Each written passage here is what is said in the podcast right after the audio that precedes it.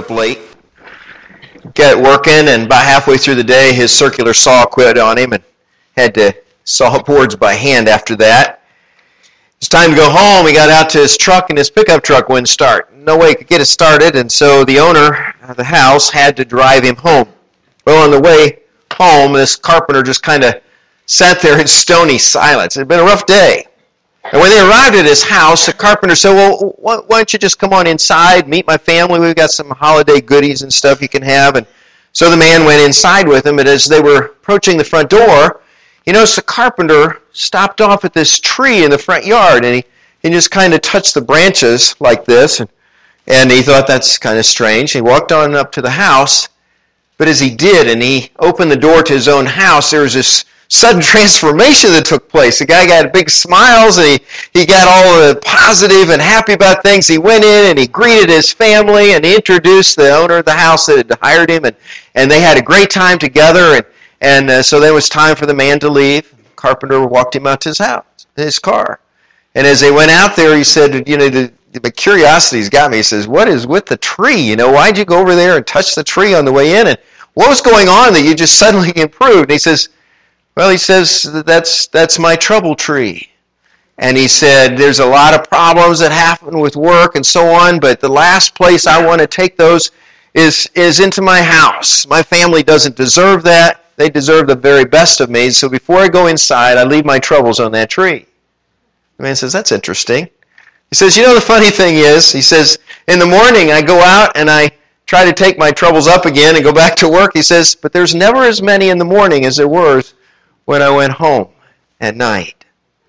Now, do you have a tree like that in your life? Maybe not in your front yard, maybe not an actual tree. But do you have a way to bring peace to your life? A way that always brings peace to your life? I have something to share with you this morning from God's Word that, that is far better than a trouble tree. That is something that will work every time in your life. And God wants to bring peace to our homes and to our neighborhoods this morning. He wants to bring peace to our families and to our communities this holiday season. On the night of Jesus' birth, the angels announced to the shepherds, Glory to God in the highest, and on earth peace to men on whom his favor rests. Peace on earth. This whole Christmas season, we're talking about peace on earth. What does it look like? How can we get it into our homes, into our neighborhoods? Well, that's the topic this morning. We need that peace because troubles today are everywhere, are they not? Troubles are unavoidable. No one is exempt from them. It doesn't matter if we're rich or poor, or whether we're white or black, or whether we're male or female. We have troubles. We've got lots of troubles. The only difference between us may be the number of troubles we brought on ourselves and the number that that just kind of fell on us. You know, they just befall us. And sometimes circumstances in life, sometimes just the, the world around us caves in on things. Sometimes our trouble are the result of our own mistakes. And there are many troubles. Troubles in our homes, troubles in our neighborhoods. Troubles at home may include marital discord or maybe actually breaking up and divorcing. Includes domestic violence, includes stress and distress from our jobs and know, the financial burdens that we carry around. There are health issues. Sometimes somebody gets sick for a few days, and then the next person in the family gets sick. It seems like it passes through the whole family before it leaves your home. Sometimes it's a health issue that continues right on through. It's permanent and lifelong. There are parenting issues. There are discipline issues. Many troubles also split into over uh, over into our neighborhoods. There are absentee parents and and a lot of kids that are lacking adequate supervision. We see what's happening out running the streets and some of the trouble that is there. And there's drug abuse, there's drug uh, use, there's gangs, there's poverty, there are neighborhood fights and disagreements, there is crime. Innocent people, innocent people are sometimes hurt, killed. We've had a horrendous example of that this week, haven't we? It's on our minds what happened Friday in Connecticut. Those innocent children. The tragedy that occurred there was horrible. It will be horrible for a long time for the people of that community. We can't imagine what the children and the parents are going through. And we put ourselves for just a moment in their shoes.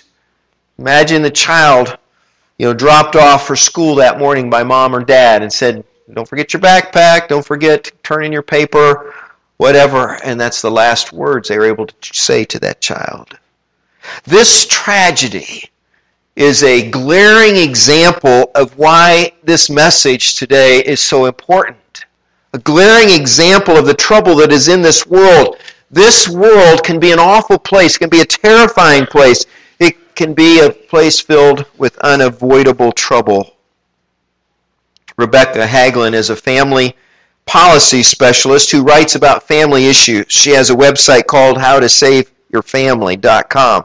Hagelin says that the brokenness that is in our homes is at the core of our problems as a nation. I think she's right. In a post earlier this year, she said the number one cause of poverty in America is fractured families. Children who grow up in fractured homes have nearly six times the poverty rate of children who grow up in homes with both mom and dad there.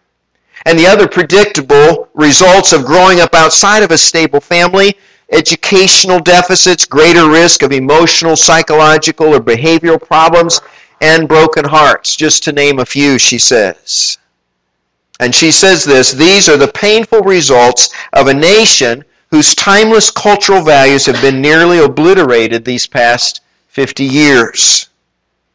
Then she goes on, she quotes some statistics. It kind of grabbed me. She said, There's this noted science researcher, Patrick Fagan, who pointed out that in 1950, for every 100 babies born in America, 12 were born in a broken family. That is, uh, they were either born out of wedlock or uh, they were born to a family that was uh, already divorced or was about ready to suffer divorce and would. But today, it's 12 out of 100. But today, for every 100 babies born in America, over 60 are born to brokenness in the family somehow. And Hagelin concluded this path is unsustainable. If it not quickly corrected, America will become a truly unstable nation with an even bigger government bureaucracy and larger debts and repeated ill-fated attempts to solve the many problems that only a return to commitment, fidelity, and timeless cultural values can fix. Said the problem is not government. The problem is not having more of that. The problem is the family. Families are hurting. Families are in trouble. And as the family goes, so goes the nation. Broken families lead to broken neighborhoods. Broken neighborhoods lead to broken communities. Broken communities lead to a broken nation. As the family goes, so goes the country. Now, what's the problem? What's beneath all of this? It's us. It's people. The problem is people. I don't know you want to hear that. I don't want to hear that. We don't want to deal with that this morning. But the reason we have trouble in our homes and neighborhoods is because we live there. We're there. People are there. There are problem people that make families and communities what they are. You know what I'm talking about. You know, some people to us are inspiring. Some people are irritating. Some people are fascinating. Some people are frustrating. Some people are delightful. Some people are dreadful. and some people we're glad to see coming. Every time they walk in the door, oh, good, I'm glad they're here. And other people, as soon as we see them, we avoid them like the plague. You know, I don't want to be around them. I don't want to deal with them today. People are the very the very thing that makes finding peace in our homes and our neighborhoods so difficult. When you add people to the equation, things get messy. Because people have all kinds of ideas, all kinds of influences, and that's that's because we are all broken. We're broken people. We don't do things right every time. We may have good intentions, but we make a lot of mistakes. And so God has some, some really great ideas in His book, in the Bible, for bringing greater peace to our homes and neighborhoods. But it takes people helping people to change that because that's where the problem is. It's in us. And God calls us to be peacemakers. Peacemakers can make a great difference in both our homes and our neighborhoods. Peacemakers can be used by God to turn our homes away from, from the destruction they're heading towards and even to redeem them for the purpose that God has given those homes. First place that Jesus mentions peacemakers is, is in his Sermon on the Mount. We call it the Beatitudes, where he gives kind of the, the values and the attitudes of people who are part of his kingdom, people who are following him. This is what they're like. Blessed are the poor in spirit, he says. And here he says, Blessed are the peacemakers, for they will be called sons of God. Matthew 5 9. Would you just say that with me, please? Blessed are the peacemakers, for they shall be called the sons of God. Those who follow God are called to be peacemakers everywhere that we go. Peace is in short supply, but conflict is not. There's plenty of that to go around. There's conflict everywhere between nations, conflict between politicians, conflict in our communities, conflict in our homes. But God wants to bring peace on earth, and He wants to bring it into our homes and neighborhoods. So, how is that going to happen? Well, if you have a Bible today, I'd like you to turn over to James chapter 3. James chapter 3 is the best passage I could find about being peacemakers and how, how that is lived out. What, what, are the, what are the ways that we know what it, what it means to be a peacemaker and what peace brings to any situation? James 3, starting at verse 13. James draws a great contrast here between two kinds of wisdom. Let's look at it together. James 3:13. Who is wise and understanding among you? Let him show it by his good life, by deeds done in the humility that comes from wisdom. But if you harbor bitter envy and selfish ambition in your hearts, do not boast about it or deny the truth. Such wisdom does not come from heaven, but is earthly, unspiritual, of the devil. For where you have envy and selfish ambition, there you find disorder and every evil practice. But the wisdom that comes from heaven is first of all pure, then peace loving, considerate, submissive, full of mercy and good fruit, impartial and sincere. Peacemakers who sow in peace raise a harvest of righteousness. Here's a contrast between two kinds of wisdom, two sources of wisdom worldly wisdom and godly wisdom. One creates conflict, one creates confusion and disorder, the other one creates order and peace. Choose your wisdom. And do you have peace in your home or do you have confusion? Do you have order in your home or do you have disorder? Do you have chaos at work? Is your life Basically, a mess. then listen to what James is saying here. Worldly wisdom has some descriptors here. Worldly wisdom is looking out for number one, which is me. You know, I'm going to get what I want out of this. I'm going to contribute what I want. I'm going to say what I want. I'm going to do what I want. But godly wisdom looks out for the good of others. Worldly wisdom is characterized by pride. Godly wisdom is characterized by humility. Worldly wisdom is expressed in envy and selfish ambitions and in arrogance and deceitfulness and in disorder and in all kinds of evil. All of the practices of evil come out of this thing of, I want what I want. That's worldly wisdom. But godly wisdom, James says, is expressed in purity and a desire for peace and in compassion and in submission and in mercy and integrity and in good deeds. Now we can reduce all of this to two things pride and humility. Let's make it really, really simple. Pride is the root of all sin. The reason we sin is because we want what we want. We want to do what we want to do. And we choose something different than what God has said. And we, by pride and by arrogance, choose that and suffer the consequences of that. Humility, on the other hand, is the root of peace and of righteousness. Pride is sinful. Pride is self-centered. Hubris, another word up here, is, is just the idea of being puffed up and being arrogant with your own importance. I am the most important person here now. So everybody listen to me.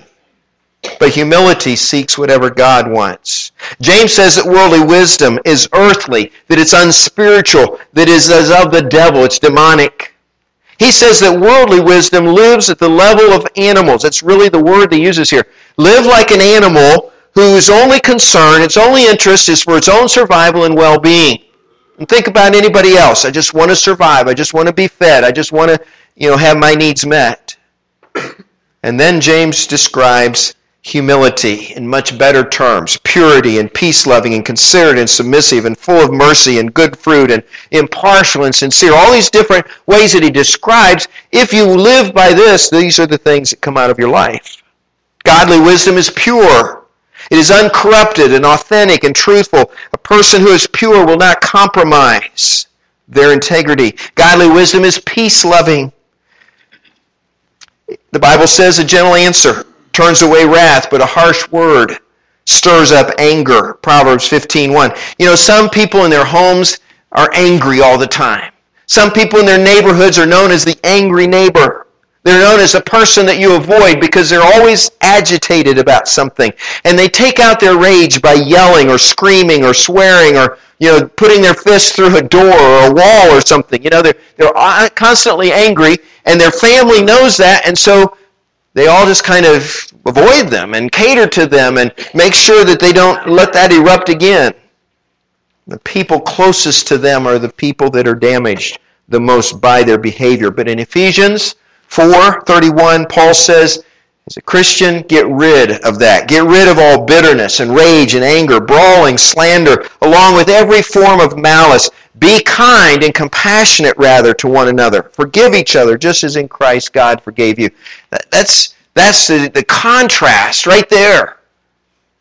Anger needs to be replaced by peace. Godly wisdom is submissive. It is willing to listen to others. It is willing to take in their ideas, their suggestions. It's not defensive. But godly wisdom seeks solutions to conflict, not more conflict. Godly wisdom, James says, is merciful. It doesn't hold another person's mistakes over their head. It's willing to forgive and to forget and move on. Godly wisdom is, is impartial. It's sincere. And James says that if you are wise, you're not going to be a fake about it. You're going to be real. You're going to be genuine. You'll not be a phony, but the real deal. If you say you're a Christian, then you live like a Christian. You behave as a Christian behaves. What's obvious, it takes a lot of humility to be a good husband or wife. It takes a lot of humility to be a good friend or neighbor. It takes a lot of humility to be a good parent, and it takes a lot of humility to be a good child. It is not easy to be a peacemaker, but what a difference a peacemaker makes in a family or community. I read about this kindergarten teacher that was uh, the end of the day and kids were getting ready to go home and there's this little boy over there struggling to get his cowboy boots on. So she bent down to help him with the cowboy boots and you know, he's got one most of the way on, but he's struggling. And so she said, Can I help you? He said, Sure. So she got down there and she really pushed hard to get the rest of that boot on and get the other one on. And, and uh, man, she broke a sweat, you know, just trying to get them on. They didn't seem like it was right. The little boy stood up and he says, Teacher, they're on the wrong feet. And she said, oh man. So she got down and she pulled them off. It took a lot of effort just to get them off. And she said, man, we got these on the right feet now. Let's turn around. Let's put them back on. And once again, the struggle was there. It was a little bit easier, but really not that much easier. Got him up. The little boy stood up and he says, these are not my boots. she said, oh, no. She got back down. She took him off his feet again. And uh, after she got him off, he said, no, they're my brother's. My mom told me to wear them today. Oh, great. So she put him on again with still a lot of struggle. Now she's just completely exhausted by the whole thing, trying to keep from screaming out loud, you know. The kid stood up. She puts on his coat. She says, Now, where are your mittens? Says, Oh, I stuffed them in the toe of my boots. yeah, that's the way that's the way day goes sometimes, isn't it? And you teachers certainly know that. And life is like that. Life is bitter. Life is full of trouble and conflict. But James 3:18 says, "Peacemakers sow in peace." They are like that farmer out there sowing seeds of peace. They're putting them out, scattering them, planting them into people's lives, planting them into their relationships, into their homes, into their neighborhoods, their jobs. And, and they're planting seeds of righteousness, and they're going to harvest uh, this harvest of righteousness because they're planting the right thing. You know, every day you're planting something. Uh, you may not even think about it, but you're planting something. You may be planting seeds of anger or seeds of compassion. You may be planting seeds of, of uh, confidence or seeds of insecurity. You may be planting seeds of discord or seeds of peace, but you're planting some kind of seeds every day. And James says this is the, the whole principle of sowing and reaping. Whatever you sow, that is what you're going to reap.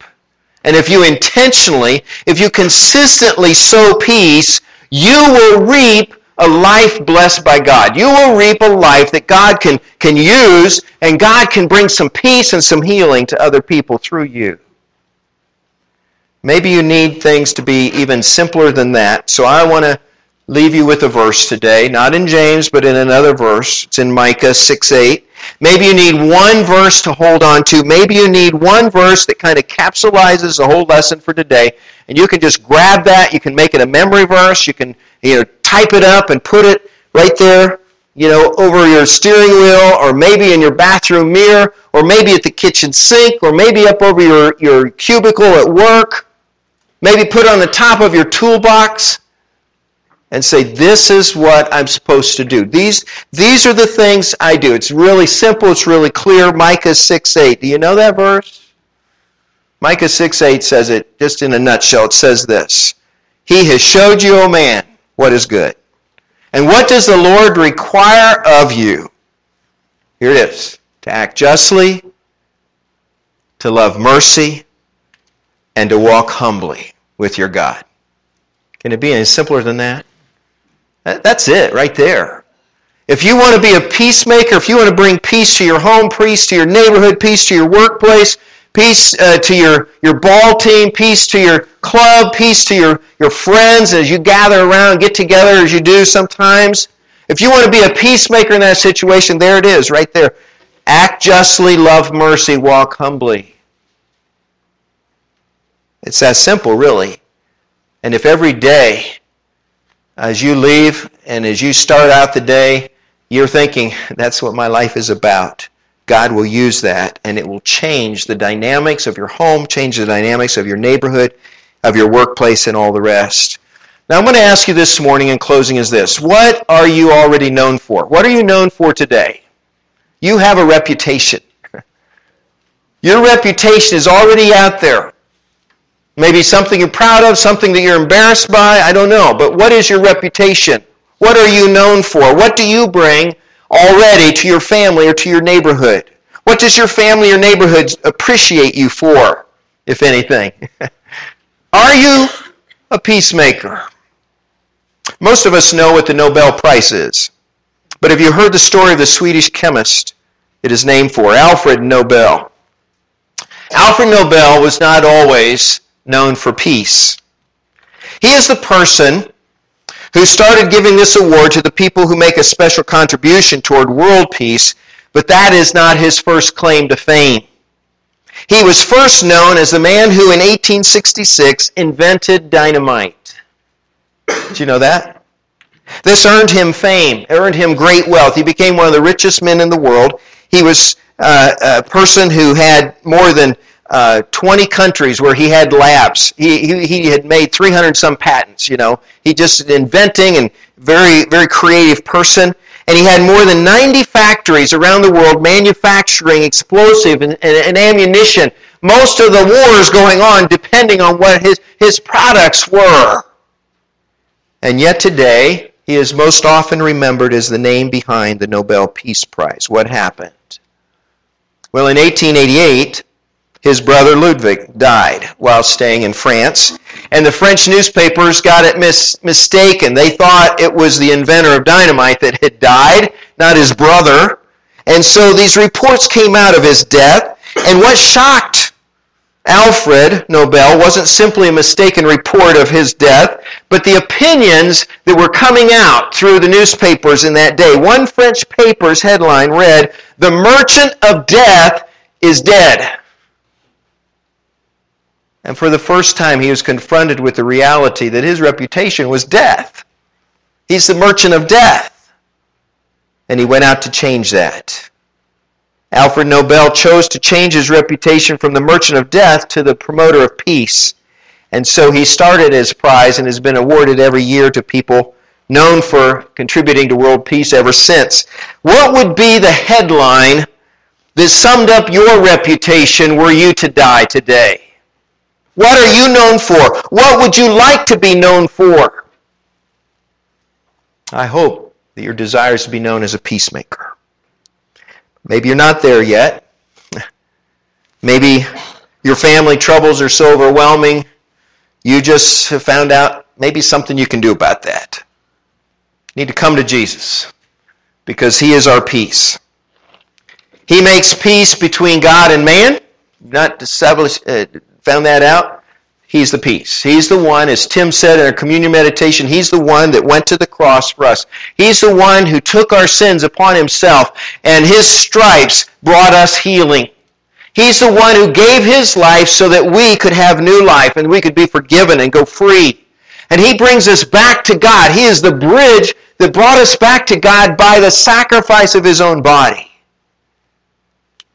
He is our peace. But He wants to be more than that, even. He wants to be the peace of your life today. He wants to be the peace in your home, the peace in your neighborhood. He wants to bring, be, bring peace to your relationships where there's so much brokenness, there's so much trouble, so many conflicts. Jesus makes peace between people. He has the power to fix broken relationships and broken hearts and broken homes. He has the power to mend broken neighborhoods and broken communities and broken nations. So, my prayer is that you'll come to Jesus and that you'll find greater peace than you've ever known.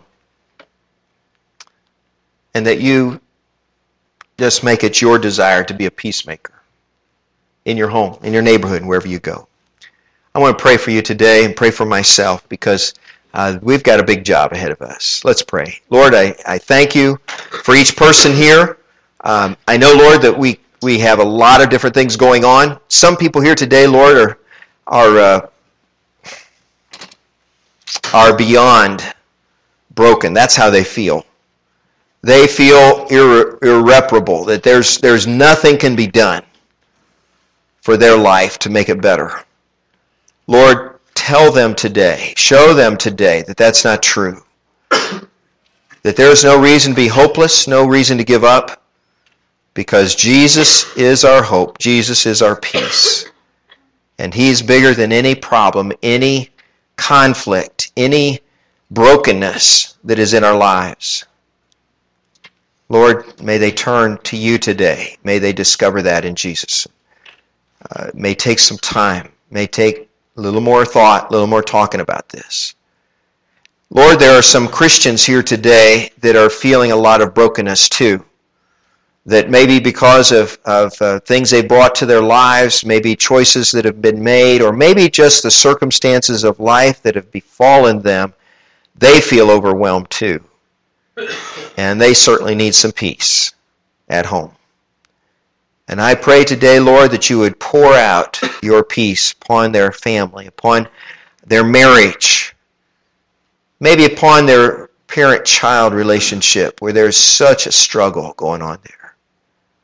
Lord, I pray for the work situations, for neighborhood situations that are represented in this room today, where there's so much conflict and so many fights and disagreements and people not able to get along with each other. Lord, pour out your peace on every place. And may we, uh, as we come to peace with you, learn to be peacemakers in all of these relationships that we're part of. Help us to be that peacemaker that goes into our home today and we're looking for solutions and we're looking for answers and we're we're willing to be humble and to submit and and uh, to be part of of whatever you want to do there, even if it means that, that we have to give up our own ideas, our own agenda. Uh, because, Lord, what's most important is that you win and that your peace uh, goes through our homes and, and accomplishes your will there. Lord, I pray for each person here, including myself, that in this time of, of stress, this uh, final days of the year when, when uh, emotions are running high and when uh, the budget is short, and when uh, we're just trying to face so many different things and we can't possibly get them all done. Help us to turn to you and to realize that you are our peace. We turn our eyes upon you, Lord. We ask that you would uh, speak to our hearts now as we share in, in a time of prayer and, and decision about our lives together. In Jesus' name, amen.